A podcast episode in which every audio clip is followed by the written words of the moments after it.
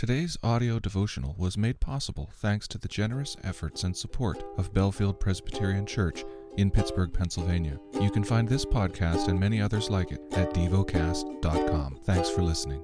The lesson is from the book of Revelation. Revelation chapter eleven. Then I was given a measuring rod like a staff, and I was told, "Rise and measure the temple of God and the altar and those who worship there. But do not measure the court outside the temple. Leave that out. For it is given over to the nations, and they will trample the holy city for forty-two months. And I will grant authority to my two witnesses, and they will prophesy for twelve sixty days, clothed in sackcloth." These are the two olive trees and the two lampstands that stand before the Lord of the earth. And if anyone would harm them, fire pours from them, their mouth and consumes their foes. If anyone would harm them, this is how he is doomed to be killed. They have the power to shut the sky, that no rain may fall during the days of their prophesying, and they have the power over the waters to turn them into blood, and to strike the earth with every kind of plague as often as they desire. And when they have finished their testimony, the beast that rises from the bottomless pit will make war on them and conquer them and kill them, and their dead bodies will lie in the street of the great city that symbolically is called Sodom in Egypt, where their Lord was crucified. For three and a half days, some of the some from the peoples and tribes and languages and nations will gaze at their dead bodies and refuse to let them be placed in a tomb. And those who dwell on the earth will rejoice over them and make merry and exchange presents, because these two prophets have been a torment to those who dwell on the earth. But after the three and a half days, a breath of life from God entered them, and they stood up on their feet, and great fear fell on those who saw them. Then they heard a loud voice from heaven saying to them, "Come up here."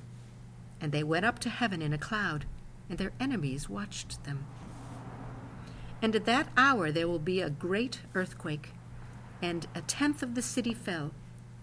Seven thousand people were killed in the earthquake, and the rest were terrified and gave glory to the God of heaven. The second woe has passed, and behold, the third woe is soon to come. Then the seventh angel blew his trumpet, and there were loud voices in heaven saying, "The kingdom of the world has become the kingdom of our Lord and of his Christ, and he shall reign forever and ever." And the twenty-four elders who sit on their thrones before God fell on their faces and worshipped God, saying, "We give thanks to you, Lord God Almighty, who is and who was, for you have taken your great power and begun to reign. The nations raged, but your wrath came, and the time for the dead to be judged, and for rewarding your servants, the prophets and saints, and those who fear your name, both small and great, and for destroying the destroyers of the earth." Then God's temple in heaven was opened, and the ark of his covenant was seen within his temple.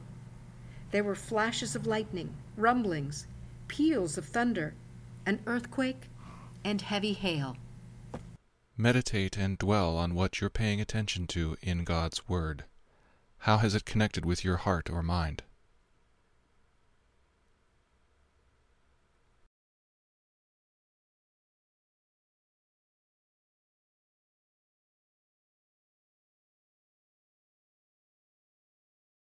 Pray to God freely about what has moved you today. Turn your thoughts to Him and enjoy His presence. We offer the following as prayer topic suggestions. For effective government. For courage to share the good news of the kingdom of God. Thank you for listening to Devocast.